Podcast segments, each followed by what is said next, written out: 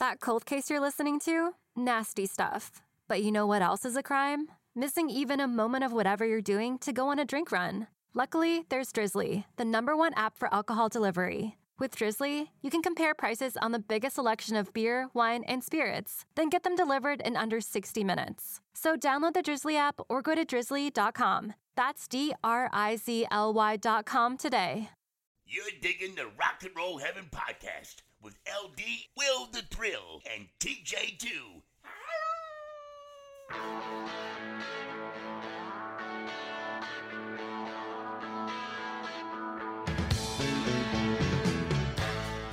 Hey guys, welcome to Rock and Roll Heaven, the podcast where we talk about the lives, careers, and deaths of famous musicians. I am your host, LD. Along with me for the ride, as always, is Holly Jolly TJ2 the Deuce.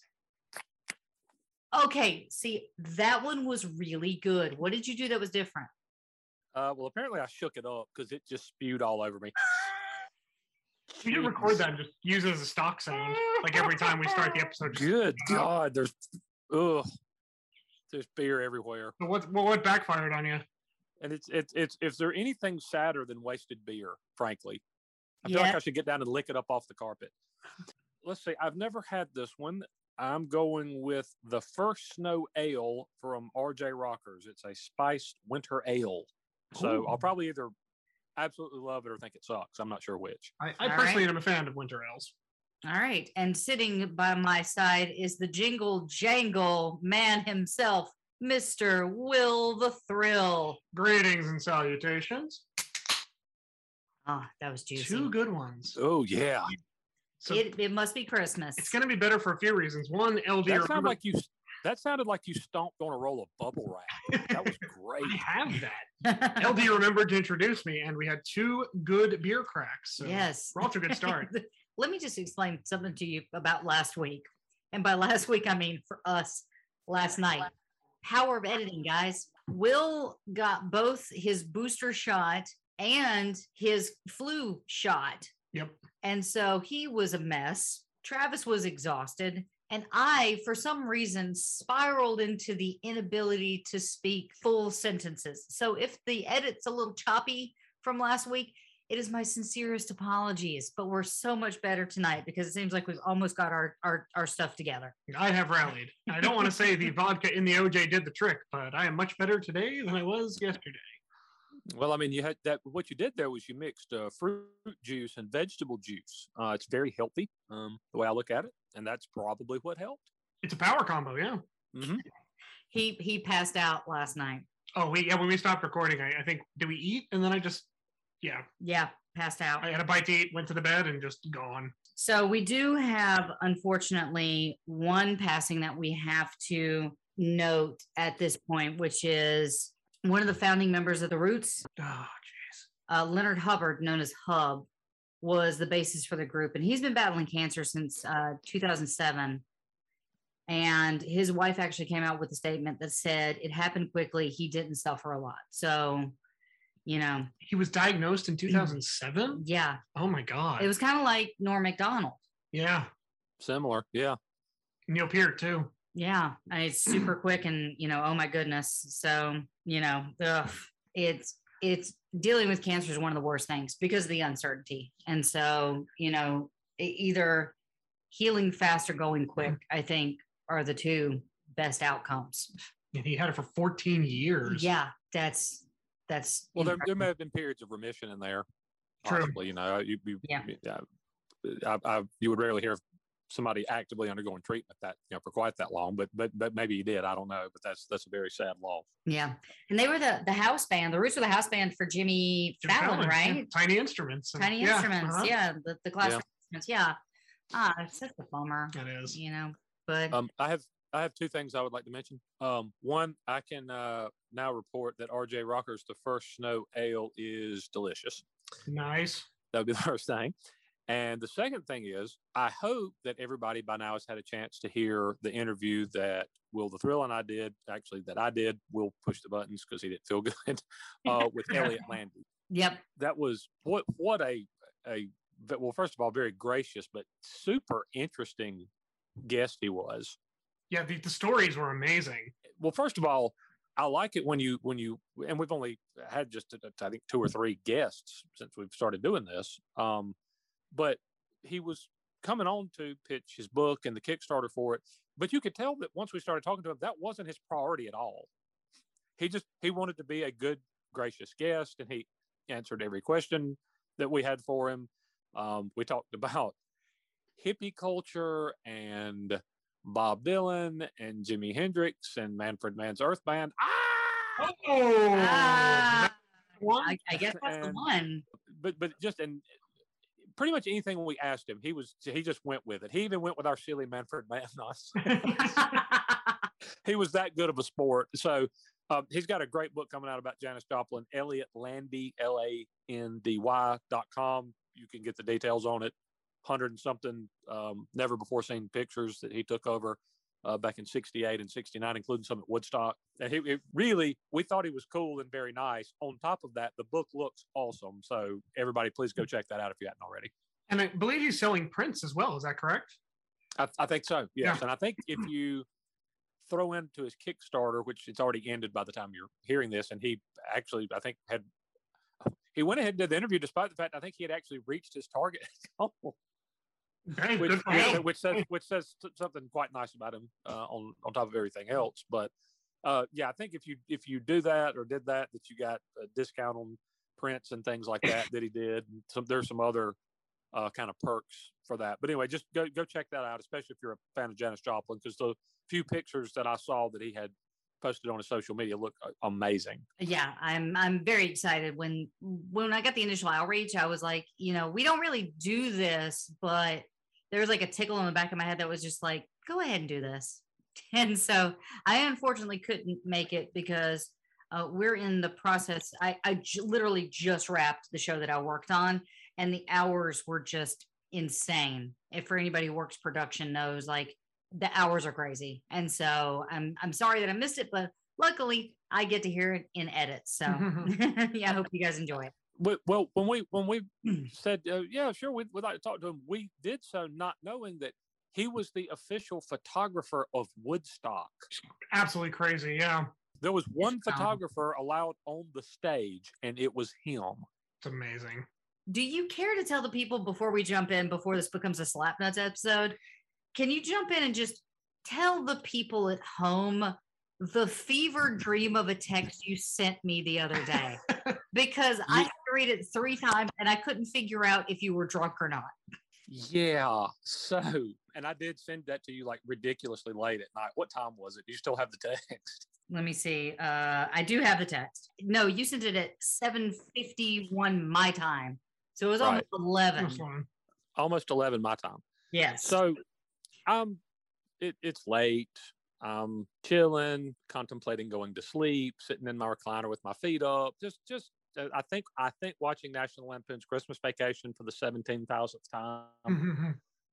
and um but i'm scrolling through social media and i pass a post by the chester historical society who runs the chester history museum for those who are, are not aware um, and but if you've ever listened to the show you should be aware at this point that i am the editor of a newspaper in chester south carolina population 30000 in the whole county so it's it's it's a very small mostly rural county uh, and we're the only newspaper uh, that is present in, in much of any form there. Uh, super uh, newsy and interesting place, but a, but a very small place. So imagine my surprise when scrolling through social media, I see this post from the Chester Historical Society, and it's a picture of a gentleman who had visited the museum wearing an, a black LA ball cap and uh, uh, like a black hoodie sort of a jacket, bearded fella. And I was kind of looked at him, I was like, yeah, he looks vaguely familiar. It must be some local guy I know. But why are they why are they posting a picture of him? And then I read the caption, and here's what it said Davey Oblin, musician from Los Angeles, a member of the rock band Korn, came to visit the museum today.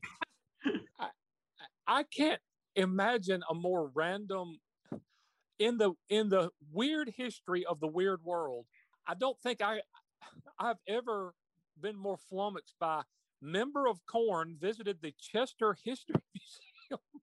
I did. I c- uh, can't just with the idea I had. I was not. It's just. I just. What? What? What? Wow. I have seeing that post. I have so many questions. A, why was he in Chester? Well, first of all, hi, welcome to Chester. What the hell? are you doing here? Secondly, uh, okay, that if they play a gig in Charlotte or something, and he's just tooling around. Hey, let me. I want to see the area. Get out and get out from the city and just and just see stuff. Okay, I, some people do things like that. I think Neil Peart did, uh, from what uh, Will told us in the that episode last year. Mhm. So I, I could see that, but then it's like you ended up in Chester, and then you ended up in the museum, and it's not like this is the Louvre Yeah. or something. I mean, it's a lovely museum, but it's it's mostly artifacts from Chester County about Chester County, relating in some way to Chester County, South Carolina. Why in the hell is somebody from Korn looking at it? I was I didn't even know I, I had no clue what to do with that once I looked at it. And then I sent it then I sent it to LD and I don't think she was able to sleep because of it. I, I don't think I was. It, it was just like, why, why, why? What was he doing? Who does he know? Who does he know? Why was he there? What's happening? Is anything real? What is life? to, to tie it, to tie it back because I know we have to proceed with the episode, but to tie it back to uh, the movie I was watching at the time I saw that post, Eddie, I wouldn't be any more surprised if I woke up with my head sewn to the carpet. Accurate. All right. Well, moving right along. Uh, let's All right, let's start this. Let's start this episode before people start to question our morals. um, so, you guys remember where we left last left off? Yes, it was sad. Well, it's going to be sad for a while, right? It's gonna. It's, Yeah. it's not. It it doesn't get better. um, this episode.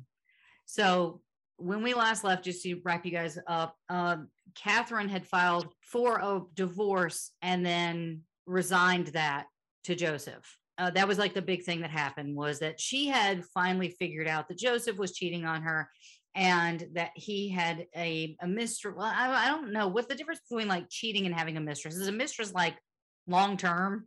I I think it's implied that yeah, with a mistress, there's like a more ongoing relationship. I think. Okay. Yeah. So he had like a, a, a quote unquote girlfriend, I guess, that that he got pregnant and she miscarried. And then the women would call the house and like That tell Catherine about the, the the relationships that they were having with Joe and things like that. So she finally uh side, you know, uh, went to file for divorce and then she reneged on that. She or she what do you call that? Withdrew. Withdrew she the papers. withdrew the papers. So we're actually going to jump a little ahead in time to 1974. And I know I, I, I hope in this episode that we actually get to Michael Jackson's solo career, but I don't think his solo career started in 1975. So this is actually just going to cover two years. This is taking forever. There is so much life in this man's life. I Mhm. just, I, you know what? What's funny is I was thinking about it, I was like, if I wrote a book about my life, I don't remember anything. like I remember my marriage to you, a couple Christmases with UT, and then that one time that David showed up at like 11:30 with a 72 case of beer, I remember that. and that was it. That's like that would my book would be three sentences long. And he slept under the mm-hmm. coffee table, if I'm Yep. not mistaken. Yeah, he fell asleep under the coffee table without his pants on, I recall. Is that what you remember, T? I thought that happened out there. Is that when he peed in the litter box? Oh, that's another Yeah, incident. yeah, that's another incident. He peed in the litter box out here. That, that incident with Yeah. cousin Dave is actually the first Yes, that- the first Yeah. time I, I I met you guys. there was a there was a lot of there was a lot of life in Michael Jackson's life, and there's apparently not a delete button on LD's keyboard. right. Why would you And say then- that? and then Michael ate a bologna sandwich and took a nap, and then he woke up. It's not even that. That was that was that was the month of Mercury, where it was like, and then he and then he went to Chipotle and got a bean burrito. They had Chipotle then. then he walked to the left. um, so in the winter of 1974, during a family meeting, Joseph made an announcement they were actually going to play Las Vegas. Now, for some reason, Jackie got it into his head that if if you played Las Vegas, that meant that you didn't have any hits and you didn't have a future. Now, you why, actually why did he about- why did he think that? Is it just because I think in the past, like in the past, it was more of like people whose careers was behind them. Now, if you look, you got people like Celine Dion, you got Britney Spears, John Legend, Adele, Lady Gaga, Katy Perry. All those people actually were in residence in Las Vegas. And it's interesting you mentioned that because around that time, someone playing there that you all know was Gary Wright. I love Gary Wright. I know, Dreamweaver, right? And the interesting thing is that fall, Gary Wright had actually composed an album, The Good Earth, which was a release by Manfred Mann's Earth Band. Ladies and gentlemen, the Manfred Mann fairly mandated reference of the podcast has been satisfied. Did you sneeze, fart, both? Yeah. he just fell off the earth. Yeah. was that was that skeevy? I keep I keep That was trying to make it real skeevy. that was, It was quite skeevy. That was skeevy. That was very skeevy. So Michael actually had a very different view. He wanted to play Las Vegas because he thought it was a part of showbiz tradition. Because remember, by this time in 1974, you've got the Rat Pack that was kind of blazing through. And so he wanted more than anything to be part of that tradition. He said years later, when recalling his first Las Vegas engagement, ever a fan of Sammy Davis Jr. since the age of 10, it was it was really important for him. And uh, if you guys remember, when he was on the Diana Ross show, the Hollywood Palace, he actually got to work with Sammy Davis Jr. because Sammy Davis came out and did that cute little bit beforehand. So uh, he was always a fan of Sammy. When it was confirmed that the Jackson Five would be opening up in Las Vegas at the MGM Grand, which at the time was the newest and most prestigious hotel, Motown was unimpressed. The top brass at Motown said that if you decide to do this thing, you were going to be on your own. And later, Berry telephoned Joseph personally and told him that he was making the biggest mistake of his career. Berry was genuinely afraid that the Jacksons would fail in Vegas. wow. To make the family show unique for Vegas, he actually, and this is Joseph, followed the pattern of the Osmonds, the group that had brought their younger brother Jimmy and sister Marie for their Caesar's Palace engagement. And that one went over incredibly well. So, not to be outdone, Joseph brought out Latoya, who was 17, and Rebbie was expected to perform, but she had actually sprained her ankle. So her debut was postponed a couple months till June. So seriously, he wanted to pull out the entire family. Hmm. And at this time, the new additions to the Jackson Five were not overwhelmingly talented, but their presence did add an overall family feel and sort of a gloss to the show. So at this point, like the whole family is playing in this. It was Catherine's idea to have Randy and Janet do an impression of Sonny and Cher and Mickey and Sylvia. And if you guys don't know who Mickey and Sylvia are, they do the song Love is Strange. It's in the movie Dirty Dancing, you know? Oh, they played that for me. Yeah. the Mhm. Love is Strange. Hey, yeah. Yeah. love it. Hey, lover boy. A- And with that version, I don't know how you wouldn't recognize it. It's just, it's like they're here. It's, we also did like four different parts of the song. and all of them Pretty badly. fantastic. It's horrible. Just dreck. We suck. Yeah, we're terrible. Merry Christmas, kids.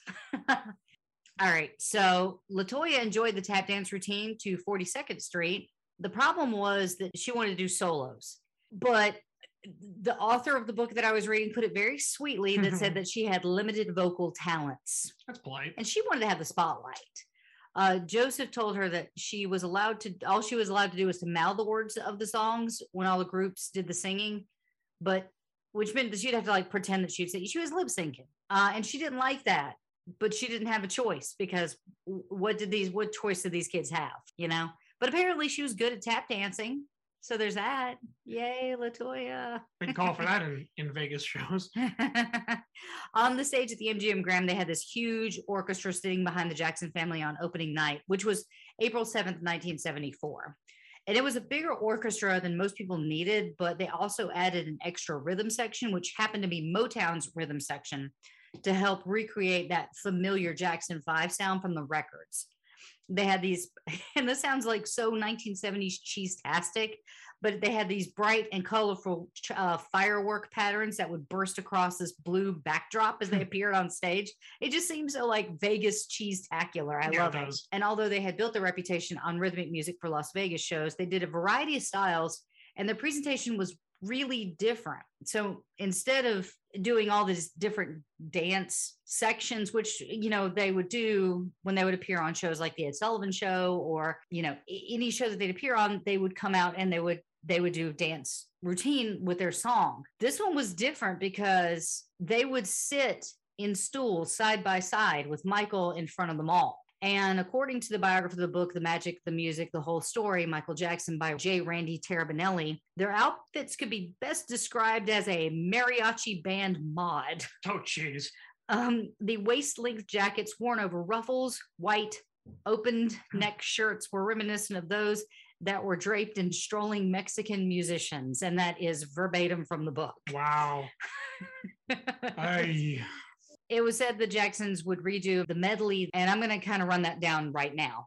So this is the the medley that they would do each night. That began with Tito strumming on the guitar, and he played his solo instead of singing it. Then it was followed by Michael doing a rendition of Roberta Flack's "Killing Me Softly."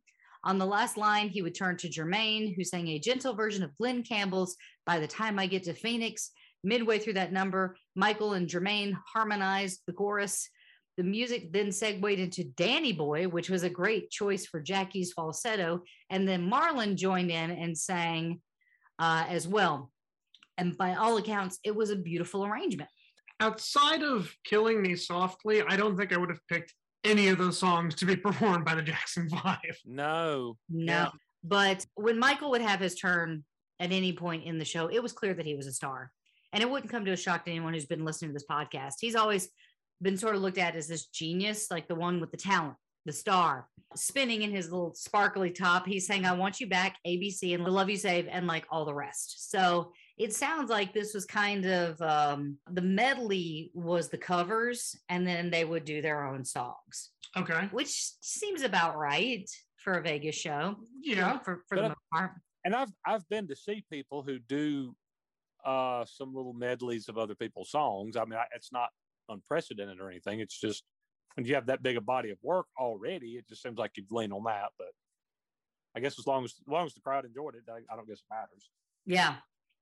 So the the Vegas debut, the family had pulled out all the stops and they came together as a family from a massively successful performance. At the end of it, they would join their hands and then the audience erupted into standing ovation night after night after night. And of course, their mother was the one leading the applause. And this is this the part of the story that really pissed me off was because when Berry learned the Jacksons were enjoying a successful run in Las Vegas, he sent a contingent of Motown executives to the city to present an image of corporate solidarity behind the family. So, after basically telling Joseph that the family would fail uh, and they would have no backing from the label, when they became successful on their own, he was like, Oh, yeah, we totally trusted that they were going to be awesome. We knew that they. Yeah. we knew they'd be successful. I mean, that's and that's just the tip of the iceberg when it comes to the Jackson talent. So it's just it just irritates me that that that Gordy was spinning this web.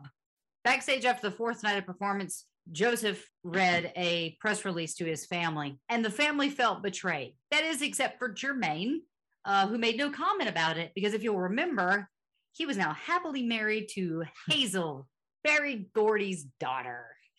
And for as much as we like Joseph, uh, the fact is that he was the one that put it all together and helped make it successful. And all of a sudden, Berry Gordy is coming in and taking all the credit. So I kind of get why Joseph would be pissed off at this point. Yeah, for sure. That press release ended up in the trash. Hmm. In August of 1974, the family was booked again at the MGM Grand, but things started to fall apart. Album releases were becoming less and less frequent. They used to have up to three a year. And in 1974, there was only one, which was Dancing Machine. Two singles that were released at the end of the year were Whatever I Got, Whatever You Got, I Want, and I Am Loved. Were not successful. And Motown canceled the release of Michael's single, Dogging Around. Hmm. And the cherry on top of everything was that their mother discovered that Joseph had been having an affair with a groupie that was from Kansas. Well, sure, you knew he was having affairs. I mean, She knew that she was yeah. having affairs. This one's worse. Okay. She was 26. And at first, she had been attracted to Jackie. and when he expressed no interest, she turned to Joseph, which is weird. It was rumored that this woman was pregnant. The thought that Joseph was having another child with another woman was so upsetting to Michael, he couldn't perform. It wasn't upsetting that Joseph was cheating on his mother, it was the fact that Joseph was hurting his mother. You understand the difference between that? Like if if Catherine was able to separate her feelings against Joseph, it wouldn't have hurt him so much. But the fact was, he was at this point because this woman was pregnant, was now hurting Catherine. Joseph decided to call a family meeting, but because he was so incredibly hurt, Michael decided to boycott the meeting, and his absence did not go unnoticed. So Joseph went on a little field trip to find Michael and eventually caught up to him on the casino floor, and Michael started to run. so in the middle of a Vegas casino. They're in the middle of a Vegas casino Oh, when all of this has happened. So they've tried to call a family meeting in one of the rooms, like one of the hotel rooms that they were staying Right. at, the MGM. And he caught up with Michael on the casino floor and he just started dipping in and out of pits and trying to hide in aisles of slot machines. Joseph finally caught up to him. And here's a firsthand account by someone named Steve Huck, who was a Jackson 5 fan who went to go see the show, who was actually staying in the casino at the time. I remember it like it was yesterday. Michael was dodging his father all over the casino, hopping around like a jackrabbit, trying to outrun Joseph. Joseph, you listen to me, he demanded. And then he grabbed Michael by the arm. I have no idea what was happening or what the problem was, but I could not help but watch. Huck recalled that Joseph spoke softly and rapidly into Michael's ear, and Michael listened, but his face was completely blank. Then, in mid sentence, he seemed that he shook himself free, shoved Joseph, and said, Don't you ever touch me again. You hear me? Michael's voice could be heard above the slot machines. People in the vicinity started to stare and then, like, slowly began to recognize who this was. And they started whispering among themselves, but nobody came forward. Nobody tried to stop it. And people were in absolute shock. Stephen was. He said that he sounded hurt when he shouted, like an odd sound, like a wounded animal. And Joseph was shaken. He actually raised his right hand as if he was about to strike. He backed up two steps and then Michael ran off through the casino. It would be years later until he would actually learn the truth about his father's affair and about his half sister. oh wow. Yeah. So I mean, could you imagine like this? This would be. A, it sounds like a scene out of a movie. Like this mega star is doing their show, and all of a sudden, like two of the major players in this family start up screaming at each other. Joseph goes to hit him It's insane. like in public. Like that's that's what it always seemed like he kept any of his abuse at home, Mhm. not so much out into the open. So this was like th- they seriously like out of a scene from a movie. It's crazy. Um, and in the winter of 1974, Jackie decided that he was going to marry Edith Spann. He had met her at a birthday party for Hazel five years earlier when she attended the same high school that she did. She was just 15, and Jackie was three years older. Wow. And of course, there was a prenuptial agreement. She and Jackie had barely started dating because of the family's power. That came in real quick. So, like, she decided that she wanted to date him, and then all of a sudden, like, lawyers swooped in. Hmm. Their attorney decided to take preemptive measures and met with her, telling her that if she did marry Jackie, that she would have to sign a prenuptial agreement. Let me tell you something, the teenager said to the lawyer. When I marry Jackie Jackson, which I don't think will ever happen now, if I'm signing that marriage license, isn't that good enough for him? You know what? Tell them I don't need them and I don't want them. And another thing, I wouldn't talk if I were you because you're the one that's living off their gravy. I'm like, girl, you're 15. Wow. Yes. Yes. Mm. Enid recalled that she was completely turned off by the Jackson family. When I told my mother what happened, she was upset. It was a mean thing to do to a 15 year old. After that, me and Jackie did not hit it off. I thought he had something to do with my conversation with Richard. However, when I finally told him what Richard said, he got angry and he said, How dare they say that to you? They were married in a small private ceremony in Jackie's room at the MGM Grand. And I don't think Joseph liked Enid because he suspected that she had ulterior motives for marrying his son. But again, she wouldn't sign a prenuptial agreement. And he also felt that she was too outspoken and independent, and that would be a problem. Hmm. There's just so many things I don't like about Joseph. There's not much to like at this point, to be honest. You know what? The only things Hmm. that I like about him were that it, when it came down to money, he had his family's interest at heart. That is literally the only good things that I can take away from this. And like of it. years later, Michael will forgive, for lack of a better term, his father. Hmm. And we will get into that in part 182 of the Michael Jackson story. The thing was, Joseph actually forbade Jackie to marry her. And in marrying her, he felt like he was defying his father. And as a manager, Joseph did do his best, like I was saying. But as a parent, he was making huge mistakes with his children by holding them so tightly. And that's one of the things that he would pay for dearly in the future. Thing was, he was unable to separate himself from father to manager. He treated the children the same way he did his business associates, that he negotiated by pounding his fist on the table and being the loudest in the room. And his Hmm. behavior was beginning to frighten his wife and his daughters, and he would emasculate his sons. Jane Fonda recalls that Michael said that he would run down the hall and slam their bedroom doors when they heard that Joseph was coming home. Yikes. Hey, LD, hate to interrupt your uh, 37 part episode on Michael Jackson, but we do need to take a quick commercial break. Fair. And we're back. That cold case you're listening to? Nasty stuff. But you know what else is a crime? Missing even a moment of whatever you're doing to go on a drink run. Luckily, there's Drizzly, the number one app for alcohol delivery. With Drizzly, you can compare prices on the biggest selection of beer, wine, and spirits, then get them delivered in under 60 minutes. So download the Drizzly app or go to drizzly.com. That's D R I Z L Y.com today. Awesome. Let's jump back into Michael Jackson. In January of 1975, Motown released Michael Jackson's fourth solo album, Forever Michael. It was not as successful, only peaking at 101 on the charts. So, because we haven't had one in a while, let's take a small break for a uh, lovely little song called Cinderella Stay a While from Forever Michael.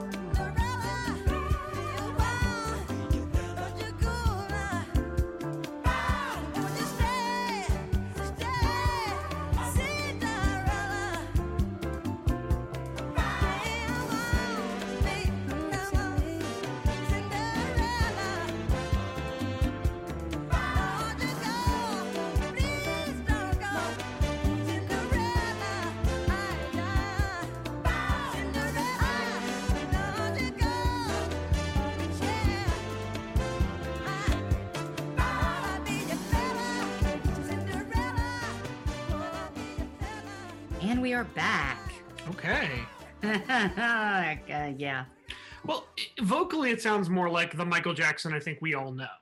Yeah, but musically, I you know what? I don't know if looking back at it now it's bad because it's bad or it's bad because it's not we have like it's not the sound that we like. Could be. Oh no, I'd, I'd not- say it's not bad because I'm bad. I'm bad. It's Oh, not the song bad shit I did Oh, wow. This is that weird gap between when he's a child and when he comes on the scene with, you know, the wall. It also sounds very dated. Yeah, that's another thing. And and musically it's not very complex. No. and it doesn't seem like there's a lot of thought put into it. Now, this is the point where Joseph decided that he wasn't going to record any more solo albums for Gordy because, in his words, that man was going to ruin Michael. Oh, jeez. I mean, Wow. yeah, it, and the fact is, like, he- Joseph was becoming more agitated by Motown's lack of promotion and Berry's contingent that the group didn't have any potential to write or produce their own music. Because at this point, they're working with producers, they're working with writers, they haven't been able to write their own stuff. Mhm. And Gordy is, if you'll remember, working on things like Star Vehicles Mahogany for Diana Ross. Like he's not worried about the Jackson Five. He's not really promoting them. And he's working on films now. Like this isn't music isn't his priority at this point. So uh, for Michael, in an excerpt from the book Moonwalk, he states the problems for Motown began around 1974. I told them in no uncertain terms that they wanted to write and produce their own songs. Basically, they didn't like the way that their music sound at the time, and they felt like they were in danger of being eclipsed by other artists who had a more contemporary sound. Which I feel like if you do listen to Cinderella Stay a While, that is a perfect example of, you know, is this falling into the past? Hmm. Are they now kind of living in the past? Motown told them that they couldn't write their own songs, but they had to use songwriters and producers and they were they not only refused to grant their request but told us that it was taboo to even mention that they wanted to do their own music. I really got discouraged and began to seriously dislike all the material that motown was feeding us. Eventually i became so disappointed and upset that i wanted to leave motown behind. And that is a direct quote from michael in the book moonwalk. Michael was the brave one of the group. Now this has kind of been the standard. If you'll remember he was the only one that would fight back at joseph when he would attack Mhm. like he threw his shoe at his father. Mm. So it was only natural that he would speak up to the brass at Motown. The group was miserable, but nobody wanted to say anything. So Michael arranged a meeting with Mr. Berry Gordy. And he was the one that wanted to have a say over Jackson's, and they were going to leave Motown. We went over to see him, and it was the most difficult thing that Michael ever had to do. And basically, he stated that if he was the only one that was unhappy, that he probably would have kept his mouth shut. But everybody was miserable. Nobody was happy. And so he felt like he needed to say something. And the meeting wasn't out of a lack of respect because remember, he loved Berry. He thought he was a genius. And he was one of the biggest people in music, period. Mhm. And again, taking inform- information straight out of the book Moonwalk, Michael said Berry was talking out of anger. And that was a difficult meeting, but we're friends again. And he still feels like a father to me, very proud and happy about my success. No matter what, I will always love Berry because he taught me some of the most valuable things that I learned in my life. He is a man who told the Jackson Five that they would become a part of history. And that's exactly what happened. Motown has done so much for so many people over the years that I feel fortunate to have been one of the groups that Berry personally introduced to the public, and I owe him an enormous thanks. My life would have been very difficult without him.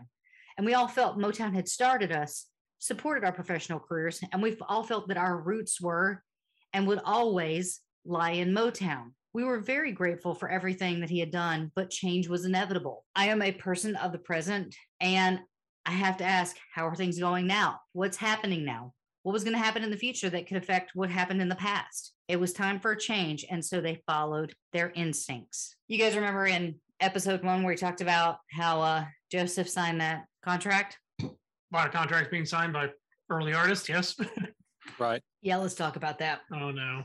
The group who had first signed with Motown in 68 cited for a reason leaving that they were only receiving 2.7% royalty rate for each record sold, and that they were not allowed to, to record or produce their own songs. And of course, Joseph being Joseph had to get in the last word saying that if we stay at Motown, we lose, and we're not losing. Hmm. This man's all about winning. Winning. Motown countered back with a breach of contract suit, and eventually won the rights to the name the Jackson Five. Remember that whole we have the rights to every iteration of the name? Yeah, we own you. Right. Like literally every way that you could possibly spell the Jackson Five. Jackson Five. Um, The number five. the yeah. number five, the five with the heart, all that was under Motown. The group changed their name officially to the Jacksons in 1976 when they made their self titled epic debut later that year. But Jermaine, who had married Hazel, I will keep Hmm. bringing that up, decided to stay on the Motown label as a solo artist. Randy,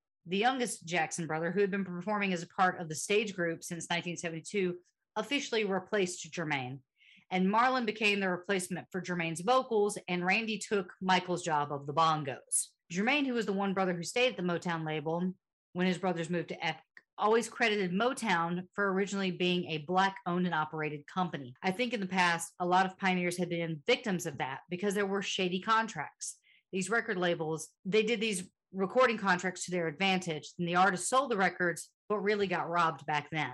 And I'm like, uh, yeah, have you not been listening to our podcast, 1970s for Jermaine Jackson? Virtually every artist we've covered falls into this category. Literally, no Yeah. one has been showered with cash. Like, this isn't, I, I, I- you know, like in the middle of this episode, I'm suddenly having a realization that we might have a bummer podcast. Yeah, kind of.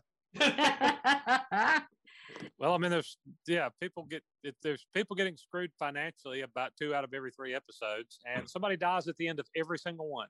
Everyone. yep. And that doesn't bring up the relationship issues, the substance abuse issues, the accidents, the just parade of misfortune that befalls these individuals. I or really, the clowns. No, the clowns. Yeah, I just had that sudden epiphany and now I'm depressed.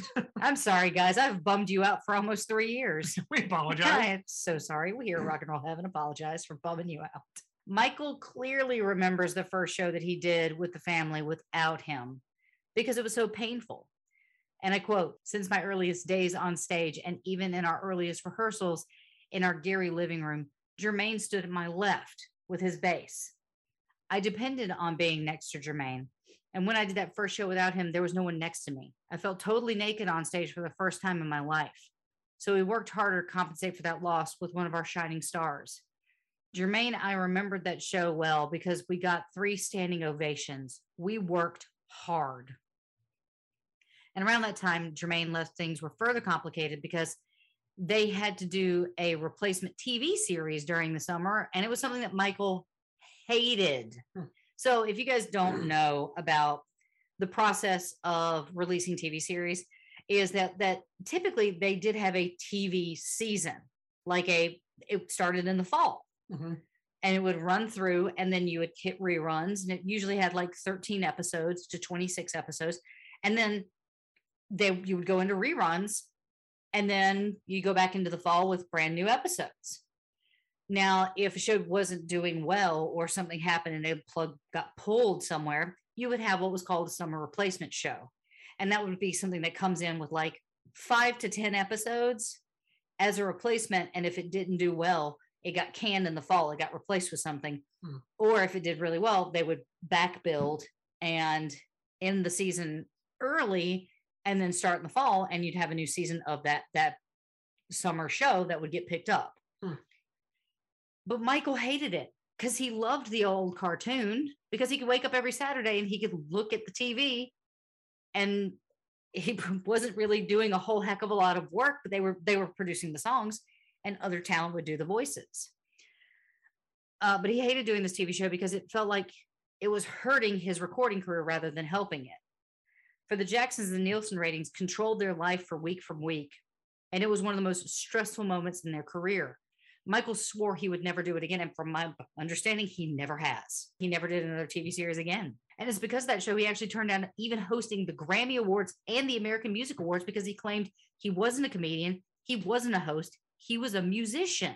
But despite that, the show had sloppy lights, The choreography was rushed, and Michael had misgivings about him being anything but a musician. Somehow, this show was a hit. Hmm. As soon as they announced that they were leaving Motown, Joseph and his attorney, Richard Arons, began scouting for a new record deal. First, and I, I should step in really quick. This is future Lindley looking at past Lindley's work. They're still technically with Motown Got it. they're still under contract. They haven't like the bunny ears. whoosh, whoosh, whoosh, They haven't left Motown yet. They've left Motown in their heads, but they haven't done anything to actually take steps to leave Motown. But they're on the they're on the hunt for a new record deal. Mhm. And they met with Atlantic, and their chairman was unenthusiastic about the Jackson Five because of their inconsistent record sales in recent years. Joseph was actually more interested in CBS anyway. Most of their acts that were contracted into the Epic subsidiary of CBS were renowned for their excellent record distribution and promotional network. Hmm. They make Motown look sick, Joseph said. And Epic was interested in the Jackson Five. Joseph was also attracted to the company's profitable relationships with Kenny Gamble and Leon Huff. Those guys were the producers of the so called Philly sound that had generated millions of hits with groups like the O'Jays and the Three Degrees. Gamble and Huff had their own label at CBS called Philadelphia International.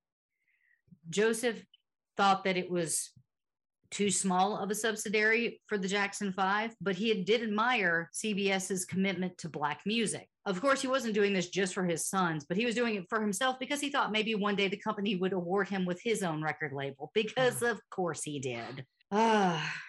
President of Epic Records wanted to sign the Jackson Five immediately. Walter Yetnikoff, who was the president of CBS Records, wanted to sign them immediately, who was skeptical. Walter was skeptical. He was the president, citing that they had not had a hit in a long time and they were doing their Vegas thing. But Ron told him to trust him and that this group isn't finished yet. In fact, they had not even begun yet. And after a very neat, quick, and easy negotiation, an agreement was struck that was one that Joseph would call a sweet deal. It is a good deal, from what I understand, compared to what they were getting to Motown or at Motown. The Jackson Five would re- re- receive an advanced, known in the record industry as a sign in bonus Hmm. of $750,000. They would also receive an additional 500,000 from a recording fund, money meant specifically to produce their album. They're guaranteed to be paid $350,000 per album, far more than they were ever receiving at Motown. And at this time in 1975, an album would retail for approximately $6.98. So at Epic, the Jacksons would make approximately 94 cents per album sold in the US and 84 cents abroad. At Motown, they made roughly 11 cents per album sold and no difference in the European rate. Oh wow, That is a massive difference. that's insane. Yeah, What blows my mind is that they were buying like $2 million homes yeah. On were, what they were making at Motown. So how they must have been selling, like when you do the math on it, they would make 11 million. Is that right? I can't math. Um, you guys know I'm a crappy math. Anyway, they're going to make way more at Epic. Well, but they, they but they would make money from other avenues too. I, I'm sure they were making it from from their shows, weren't they? I assume that they were making it for their shows, for the licensing. Because they weren't they weren't making crap off their album sales. Like that that's nothing. You couldn't sell enough. right. Well, it's kind of like the TLC deal. Hmm. Or or they were living well beyond their means. that that's my sus- Well, also, like if you Yeah. look at TLC, they were making what eight cents an album, separated into the three of them. It's nothing. It was it was I, I think they all they all finished their first big year what having made fifty thousand dollars or something. something like that. Yeah.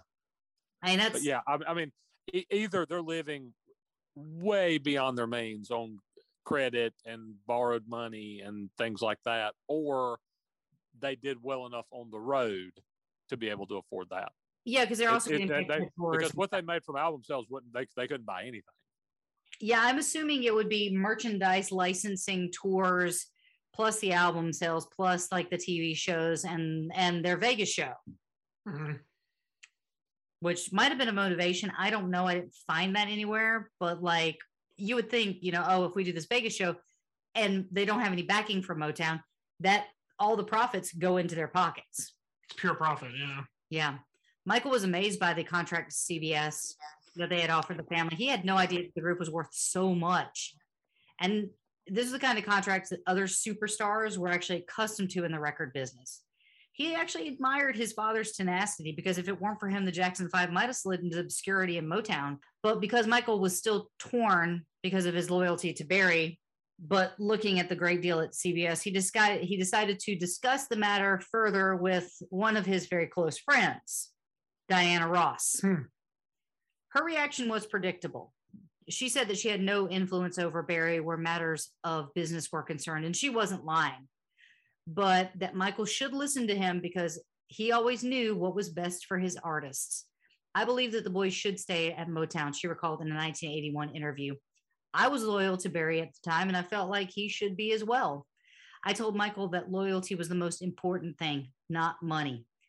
but six Well, years later, Well, I mean, if everybody's making lots of money, then maybe that's the case. but, But when one when guy one is, side's making all of it and the other is making almost none, then loyalty kind of goes up. yeah. Well, uh, just so you know, six years later, Diana would change her mind about being loyal to Berry Gordy and Motown, and she decided to check her value over at other companies, and RCA offered her 20 million Woo. a little bit much more, you know, a little more than what Berry could have offered her. And then she turned to Smokey Robinson for advice, and Smokey gave her the same advice that he she had been giving Michael about being loyal to Berry, but she felt that she didn't have a choice, and so she signed with RCA. uh, CBS drew up the papers, but there was a fight to come. Jermaine said that he was not signing the deal. What Joseph said was, Think about the money, Jermaine. And Jermaine countered, It's not about the money for me. Joseph stated, Well, you, you will sign this goddamn contract or you'll be sorry. CBS says that the Jackson Five will be the next Beatles, and you know we have been working for. You know that's what we've been working for. But Jermaine said he didn't want to be a beetle. It's okay. I don't want to be a beetle either, Jermaine. They have weird hair. Uh, Jermaine was so angry at his family that he could not wait to get home to break the news to his father in law. So he actually pulled over to a payphone and called Berry. He told him that his brothers had signed the deal with CBS. I bet they have already signed the contracts. Berry wanted to know if Jermaine had signed the contracts, and he told him that he had not. I told him I didn't sign and that I wasn't going to. He told me to come by his house, which I did. We talked it out. That night, he became a second father to me, a sensible father, a real father. Berry told him that he was on his way to the top and that he could be running Motown one day. And that's really what he wanted. He wanted to be the president of Motown, and he knew that he could. So that day, he made a choice. That day, he decided that he was going to stay with Motown and leave his family behind. Hmm. The group's first epic single, and remember, I told you I'm I'm jumping around at times a little bit. Uh, but their group's first epic single, Enjoy Yourself, turned out to be their first top 10 hit in nearly three years, peaking at number six in early 1977. Really? Nothing? I, I, tra- TJ, Yeah. I even wrote, I wrote in the script, pause for a sex joke from my brother. For what? Okay, uh, let me read this again. The group's first epic single, Enjoy Yourself. Huh? Uh, yeah. That's a softball right there. Jeez. yeah, too easy. Like you. too easy. Just like you. you. Wow. Wow. Uh, All right. Should we go to the song? yeah, let's just go to the song. All right. We're going to listen to Enjoy Yourself. I'm disappointed in you, Mr. Jenkins.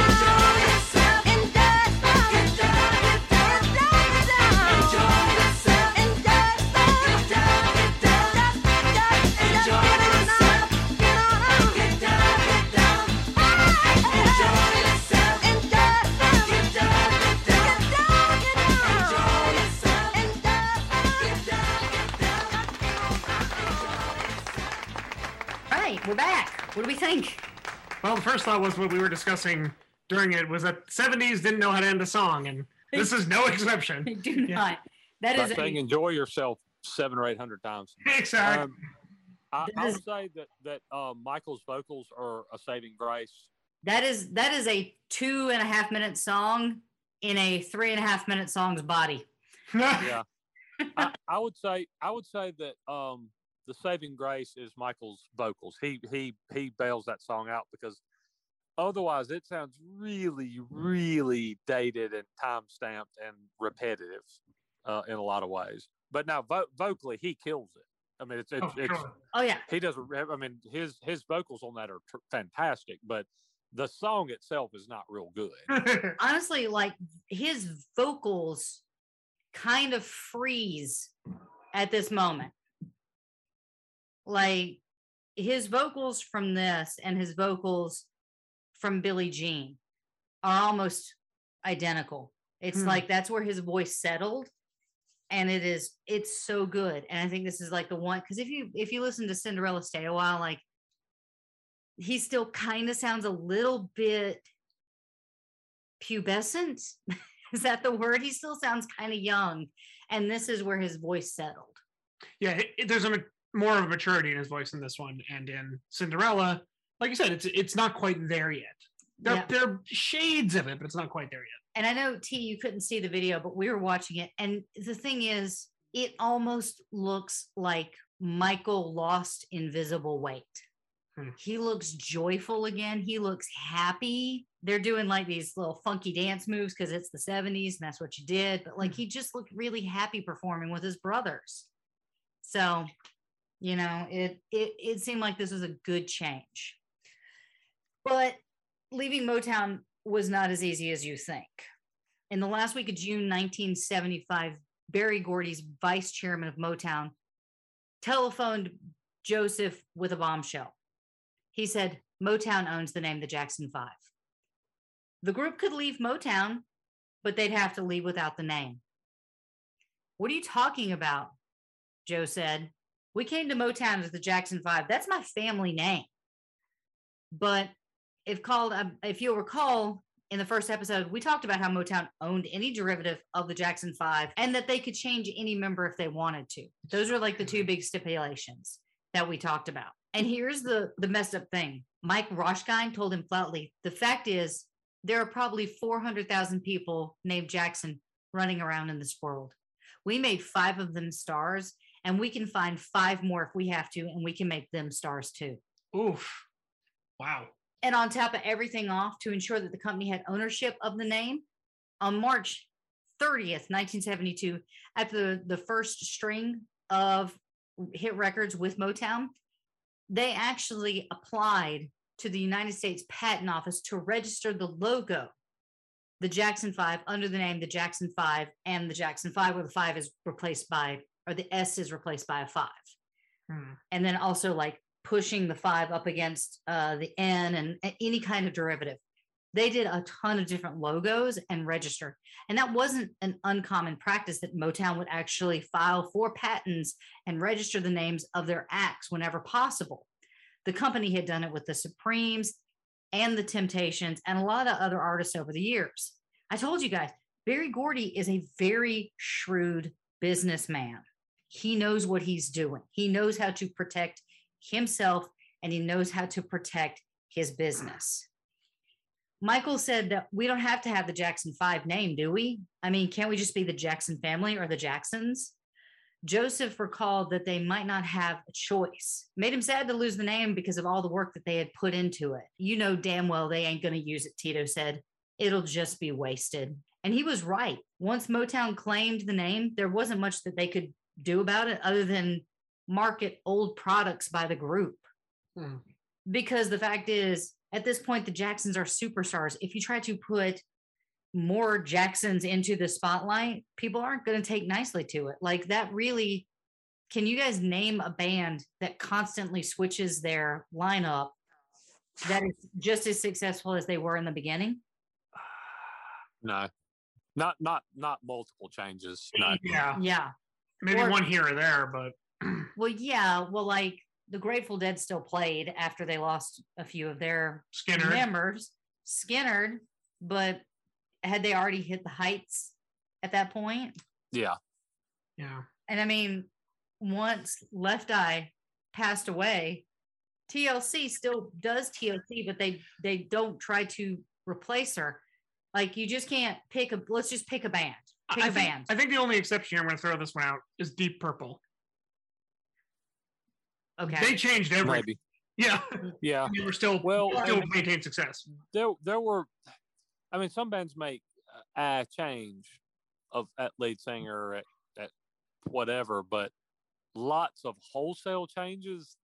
There there aren't a ton that have that have done that successfully at all. well, But there are some that there are some that exist, continue to tour, and people go see them as kind of a jukebox legacy act or whatever. But actually continuing to be like commercially viable and putting out new music, there I can't really think of many. I know it sounds the- weird to bring this up, but Great White, Mm, they weren't actually what you were seeing was not when when the station fire happened. The band that you were seeing was not Great White. You were seeing Great White's lead singer and I think their bass player, and then everybody else had been replaced. But again, they weren't out there Well- hit records. Well, well, for the longest, yeah, for the well, for the longest time, you could go see. I'm going to make big old air quotes, Guns and Roses, yeah. and it was it was it was really Axl and friends. Mm, Foreigner. It was too, right? Axl and a bunch of other guys who were never in Guns and Roses. And then, you know, another switch that happened was Journey. Yeah. They got rid of Steve Perry. Fleetwood well, there, there are bands that have right. There are bands that changed their lead singer. St- you know, Styx did and continued, and Foreigner did and continued, and Journey did and kept going. And well, then you have uh, you know a couple of bands like Queensryche fired Geoff Tate and continued. And at that point, I'm not sure why you would because um, that's pretty much why I'm going. And then because I mean Geoff Tate's one of the uh, one of the best vocalists in rock history, in my opinion, and I, I know Right. Will's a big fan too. Oh, yeah. Um, and th- but my favorite one ever is that all the guys from Dire Straits, aside from Mark Knopfler, continue to tour as the Straits. Yeah, I don't buy that one. Yeah. Hey, hey, talk, yeah, buy a ticket for that. Talk about money for nothing, huh? Oh, the. Jackson family Oh. announced their decision. Yeah, no, Mark, Mark Knopfler's brother, and the drummer, and it's like, okay, but the guy who's the lead singer and the the memorable lead guitar player isn't there. So Nope. Yeah. Yeah. Well, the Jackson family announced their decision to leave Motown at a press conference at the Rainbow Grill. For this conference, 10 high back black chairs were arranged behind a long, narrow table on a dais. And if you guys don't know what a dais is, that's a stage. That's a 10 cent word right there. It's a Rock Me Alma, right? Yes. You're fired That's all I get, really? I that was good. basically what happened was they they made this they made this press conference very somber and very serious. One of the reporters asked the jackson family why they had decided to leave motown. We left motown because we look forward to selling a lot of albums tito answered. Motown sells a lot of singles. Epic sells a lot of albums joseph said. The reporter asked michael jackson who was really the star of the group how he thought the move would affect him and he said, I'm sure the promotion will be stronger, Jackson said. A reporter asked Mr. Jackson how the move would affect the family's relationship with Berry Gordy. Jackson smiled and said, You take it as it comes.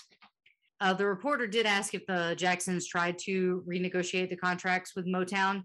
And he said, Sure, we tried to renegotiate, but the figures were just Mickey Mouse. After that press conference, Berry Gordy filed a lawsuit against Joseph Jackson and the Jackson Five seeking $5 million in damages for signing with CBS before their contract had expired.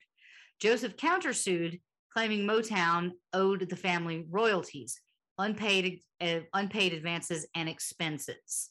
Okay, by the terms of the contract, the Jackson Five were liable for the cost of all their songs that they had recorded for Motown, including the ones that weren't released. Now, you guys remember what we were talking about that in episode one. You guys remember when we talked about that in episode one, where they could record 100 songs, release three, and they would only be paid for those three. Even it took them months and months to record those songs. Didn't matter. Didn't matter. Yeah, and, and and Joe got a concession in terms of how many years were on the deal, but got absolutely rolled on the financial end, but Yeah. thought he won somehow. Yeah, because Joseph always thinks that he's got to win and he can't see the forest for the trees. So to say that Motown had kept the boys busy during this time was an understatement. Michael Jackson, the Jackson Five, recorded a whopping 469 songs for Motown in the six years from 1969 to 75. That's about 75 songs a year. I want you to think about that. They would record 75 songs a year while doing tours, TV shows, their own specials, Vegas, and the talk show circuit. And that's not including the time that it took to learn the songs and the choreography. Could you could you do that? Could you record 75 songs in a year? That's insane. Now, of those, So so ba- I mean, basically like a song every five days, pretty much. Yeah. pretty much. Yeah. Of those of those 469 songs they recorded, the Jackson Five only released 175, which is about 37%. Out of those 469 songs, the other 295 songs were not up to Motown's standards since only 175 were actually released. Therefore, the Jacksons owed Motown $500,000 for the songs that no one had ever heard. And that is according to their lawsuit. Oh my god.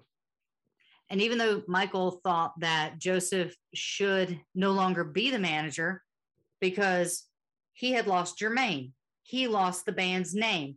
And now they were in the middle of a battle with their former label. And the fact is, signing with Epic could have been one of the best things that Joseph ever did.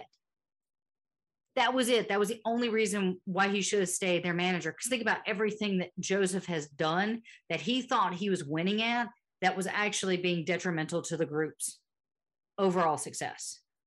Because of his stubbornness, he has now lost Jermaine. He's lost the band's name. They- They've lost a lot, but he did really fight for them to get onto Epic, and they've got this great deal now. Um, and because of that deal, he is really glad because what could have happened to the Jackson Five was they would have been on an oldie but goodie review that popped up every now and then. And we've been to some of those, right, T? Like, a in South Carolina, our county fairs always have them. Like, what's the beach band that always plays? Oh, um, oh God, well, there's a couple. I mean, Well, there's the Shakers and the Shakers and the Fantastic Breakers and the, I, you know, Sandy Thong and the Crab Cakes or somebody. I don't know. I'm pretty sure that we've we've made up at least one of those. But yeah, no, One like, of those, uh, yeah, one one of those may not be a legitimate, uh, real thing. but it, uh, even now, like, Chairman of the board, people, Chairman there's a bunch of them like that. Thank you, Chairman of the Board. Um, no, but like even now on tour is the New Kids on the Block Mhm. with Salt and Pepper It's crazy. and yeah. En Vogue. Like It's a great even that's kind of like an oldie but goodie kind of thing because they're not really producing anything new now. I've been to see, um, you know, the, the sort of nostalgia jukebox types, and so they sound really good. But there's like one original member left. A, a foreigner would be one of them. I, I went and saw. They sounded fantastic. They have Mick Jones, and that's all as far as original members go.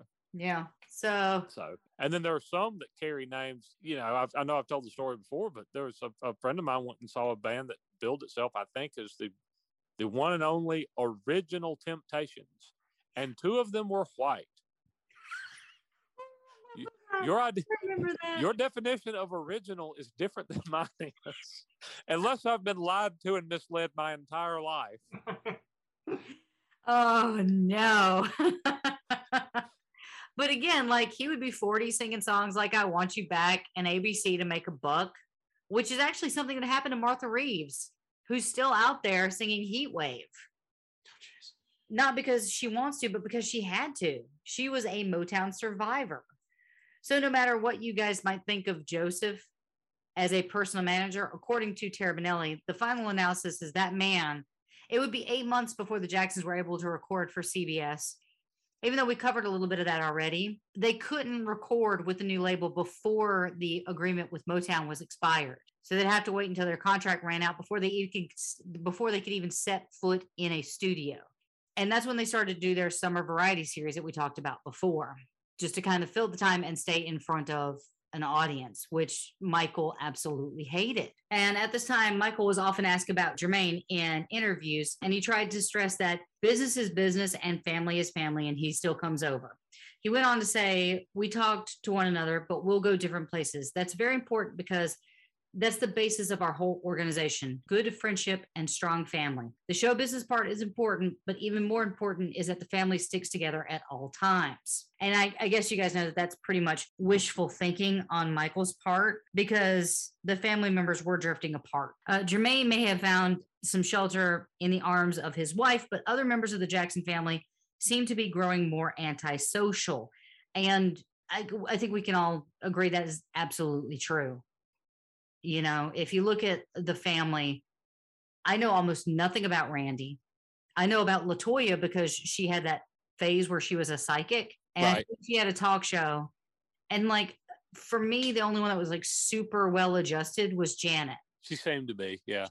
at this point jackie jermaine rebbie and tito were all married and the family buried themselves in their jehovah's witness faith and none of the siblings who were still living outside of the home were really taking part in anything. And the ones that were living inside the home were latoya marlon michael janet and randy who didn't seem to have any kind of strong relationships outside of their own family.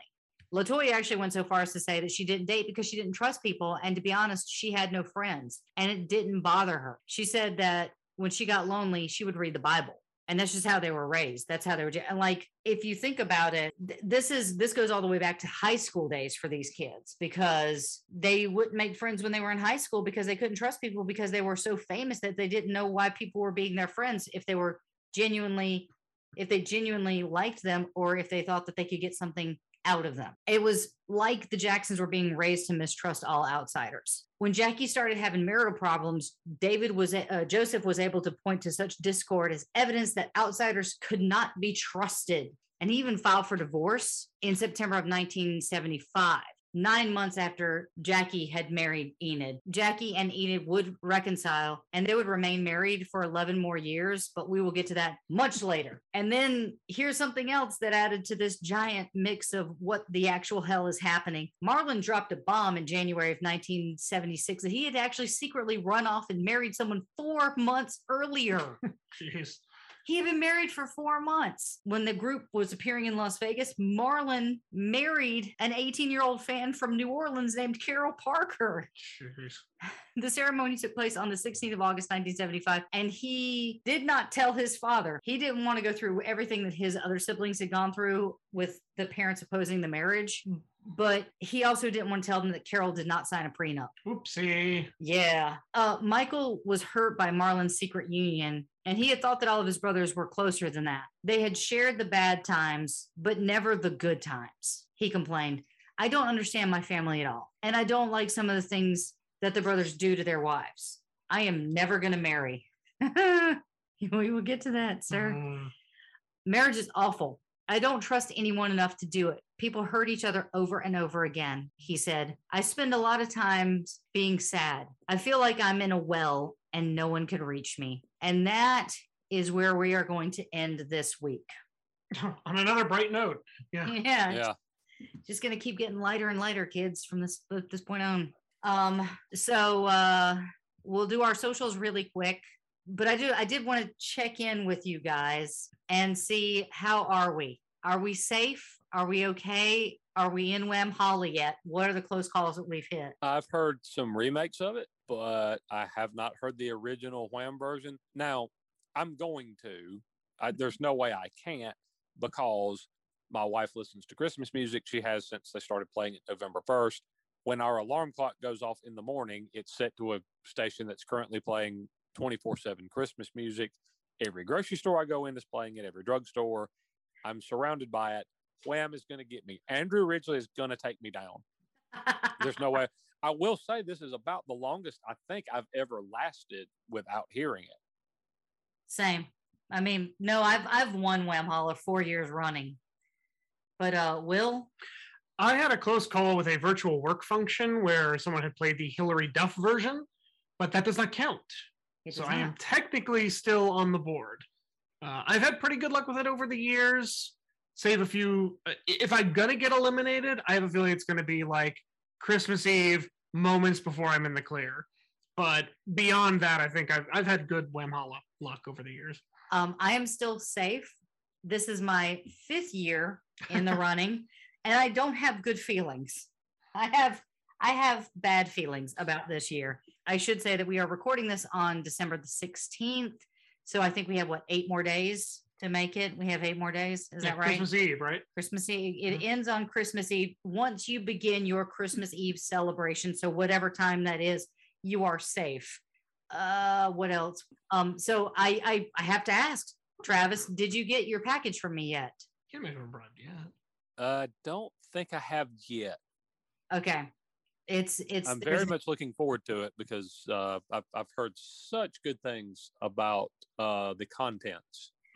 I got to tell you, I'm addicted to this Tiesta tea, and uh, I really want our listeners to try this Tiesta tea. It's not that like, it's not that we have the promo code or anything. You guys, it's so good. I'm going to have my nutty almond tonight, which is like our relaxed tea, and it is so so good. And then the the uh, wild child blueberry was really really good. That was uh, it's like a blueberry tea and you wouldn't think that that would work but it does and it's amazing.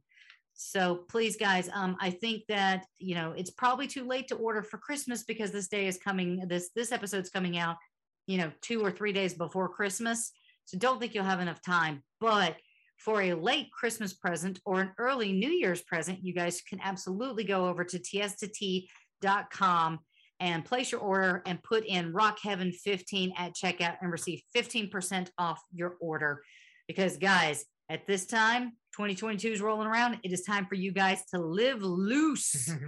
the other thing is, we actually bought the Brewmaster, which is this um, concoction where you basically put the tea in, you pour the hot water in, and it will see will it will steep it for you, and then you just place it on top of your mug and it drains into the mug and it is so cool so we got that and uh and so it sort of circumvents the need for any kind of extra waste or bags so we love it so again try tiesta tea put rock heaven 15 in at checkout and get 15% off your order Yes, and uh, one other thing, uh, I know you're about to give the socials or whatever. Something new that we're trying now, and we're we're throwing it out there, and we'd love some feedback. You may have noticed that we we all enjoy a beverage in the course of uh, the program. LD's is never alcoholic. Actually, it's it's it's just tea now because Yep. she is is so in love with that. But um, we're going to tell you in advance what we're all uh, imbibing during the upcoming episode. And the way we look at it is you can, uh, if we tell you, like, uh, you know, if Will tells you he's having whatever kind of beer and I'm having one, well, you know, maybe you could go get one and you could have what we're having. And it's kind of like we're friends having a beer together or something. Or you could say, hey, you know, the, the one, the thing that, that you're drinking, TJ, completely sucks ass. What you should be drinking is, and you can make recommendations or whatever. Uh, so it's just another uh, fun way to interact. But we're going to be uh, throwing that out. I think we did it for the last episode. Um, we had a Facebook post, I believe. Yeah. yeah, when Will was doing like Nyquil shooters, and um, I was I had a, I think a Thunderstruck coffee porter, and uh, LD had Tiesta tea. But yeah, with uh, just if if you've had the the beverage that we're having, you can tell us what you thought of it. Uh, if you try it along with us and say you terribly misled me, this sucked, that's fine too. Or if you have a recommendation for something in particular that you'd like Will or I to try, because I mean LD's just going to drink tea forever. Yep. Um, then uh, we'd love to hear that too.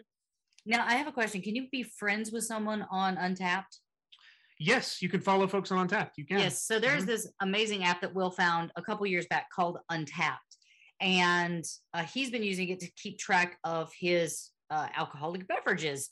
And it's the ones that he likes, the ones that he's have, and the one that he has. And then you can also track ones that you've had, but you can't find anywhere. and it'll actually track your beverages. So if you're close to an area that sells it, it'll actually ping you and say, by the way, uh, Take the Black is at Bevmo, which is Mhm. the the Game of Thrones like novelty beer. And, and it pinged you to let you know that Take the Black was actually going to be at Bevmo. So we knew that we could go and buy some. So if you guys want to be friends with Will on Untappd and share your beverages with him Mhm. and keep up with him that way, you guys can do that. I'll pass you off so that you can give them your info to be friends with you. Yeah, absolutely. And I just want to make it clear that we are not sponsored by Untappd, but hey, if you guys want to look us up, we'd be happy to. But you, Untappd. you did you did once upon a time uh, interview the guy that founded it, didn't you? Twice. Yes. Yeah. Yeah. Twice. It is Untappd. U N T A P P D. So just drop that E. So Untappd with no E. And if you want to follow me, it's Will H3. That's my username. I got a lovely little picture of me sitting at a computer done in the style of sort of the Major League Baseball logo. And you can see what I'm drinking. You can see what I'm looking at. You can see what I'm looking for. And we can share ideas and you can have a beverage with us, as TJ said. I'm just going to drink tea. Thanks for asking, jerks. Hmm. They don't have any uh, like unleafed. They might. Who knows? on yeah. that. um, I wonder if they have like the wine equivalent, like uncorked. They, they do actually. It's They called do? Next Glass. Oh, nice. Mhm, yeah. Fun. Well, so that's one social that you guys can follow us on. We're actually going to be starting our TikTok next week. So the first TikTok video, spoiler alert, is going to be me openly weeping Mhm. over Mike Nesmith. And, uh, um, you know, it's going to be a lot of fun. I don't exactly know what our our content's going to be, but uh, I will be the one that's doing. Will's going to be the one that owns the the TikTok because I actually already have a TikTok, and apparently you can't have two TikTok accounts, which is totally fine by me because I have like 13 Instagram accounts. But anyway, we'll we'll add that to our social list uh come next week, come next well actually not next week because we're actually going to be taking a break for the new year and we'll come back with part 6 of Michael Jackson. We're not even out of the 70s We're yet. not even Nope. out of his teenage years yet. Oh my god, I never realized that it was going to be this much. Yeah, I, I'm- yeah. We, we keep making these jokes. I mean, like we're on pace for twenty something episodes on this. So if you could if you could hit the gas pedal there, Chachi, we'd appreciate it. we made it past 75 today, we did. We did. which is great because that's we've Yeah. covered two decades so far. Yeah. Are you going to put this baby on the runway or just keep circling there, Mabel? I'm just going to keep circling, just keep circling. All right. So if you'd like to support the show, uh, you can do so at patreon.com backslash rock and roll heaven. You can find us on Twitter at rock and roll LT. You can check out our Instagram at rock and roll heaven LT, our Facebook, where we're having a ton of fun. And all three of us really contribute. T is a big contributor over there. Uh, Mr. Hickey is the Instagram king. Uh, I do all kinds of the platforms whenever I can, but I'm still not saying our website. You can email us at rock and roll heaven lt at gmail.com and you can check out all the other awesome Pantheon podcasts at pantheonpodcast.com. And if you guys uh, would like a special gift for that music lover in your life, you should check out my movie themed candle company called Cinema Scents Candle Co.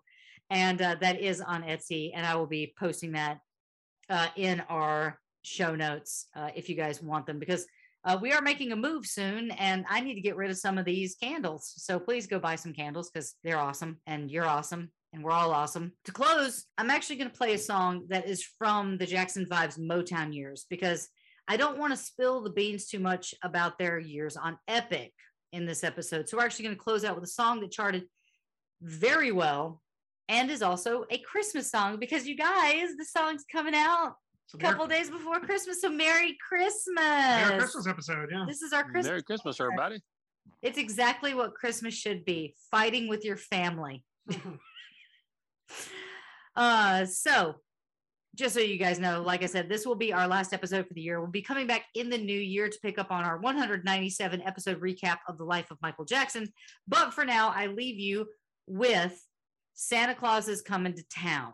Now, TJ, do you have anything that you would like to say to our audience? I do indeed. On top of uh, wishing them all a very Merry Christmas and Happy New Year and Happy Holidays, I would like to say, bye, everybody. All right, Mr. Hickey. Uh, I would just like to say thanks for joining us. It's been an amazing year, and we have a lot to look forward to in 2022. Again, we hope to by that point complete the retrospective on Michael Jackson. We'll see where the time goes. Thanks for joining us. Have a drink with us, and happy holidays.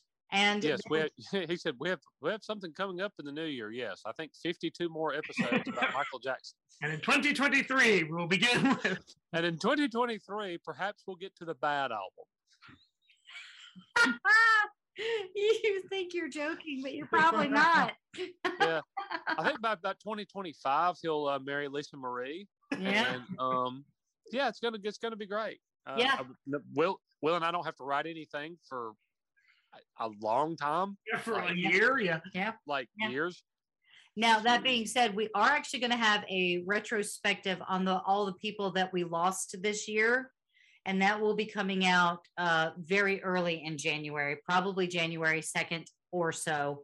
Um, and that'll just be a recap of all the folks that we lost because we did kind of pull the trigger a little bit earlier than we should have, and I think that we actually missed a couple very high profile folks at the end of last year. So we are not going to be making that mistake. We We're going to let 2021 come to a close and then we will do our retrospective on everybody that we lost. So, with that being said, uh, from all of us here at Rock and Roll Heaven, all of you out there in Radioland, we wish you the happiest of holidays. Merry Christmas, Happy Hanukkah, Merry Kwanzaa, whatever Festivus is, whatever you celebrate. Just know that we love you and we are so thankful that we have you guys uh, checking in with us every week. So be safe and rock on.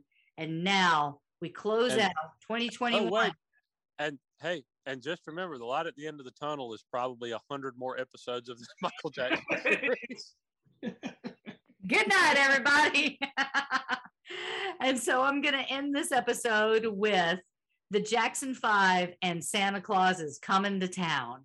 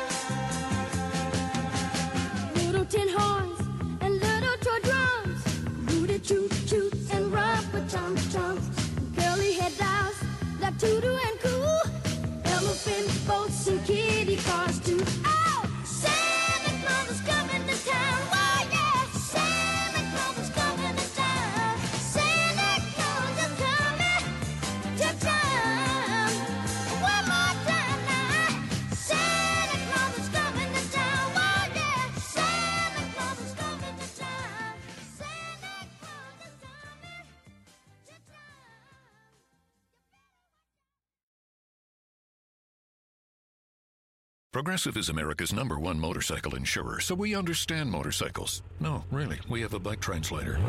Okay, so this bike says she is struggling with her place in the motorcycle community. Well, she says she hasn't peaked yet, but she's having a little epiphany. Okay. Oh, that maybe life itself is the peak. Hmm, interesting. In my experience, I found that. so I just translate. Not allowed to have opinions. Got it. Quote with Progressive and see if you could save with America's number one motorcycle insurer, Progressive Casualty Insurance Company and Affiliates.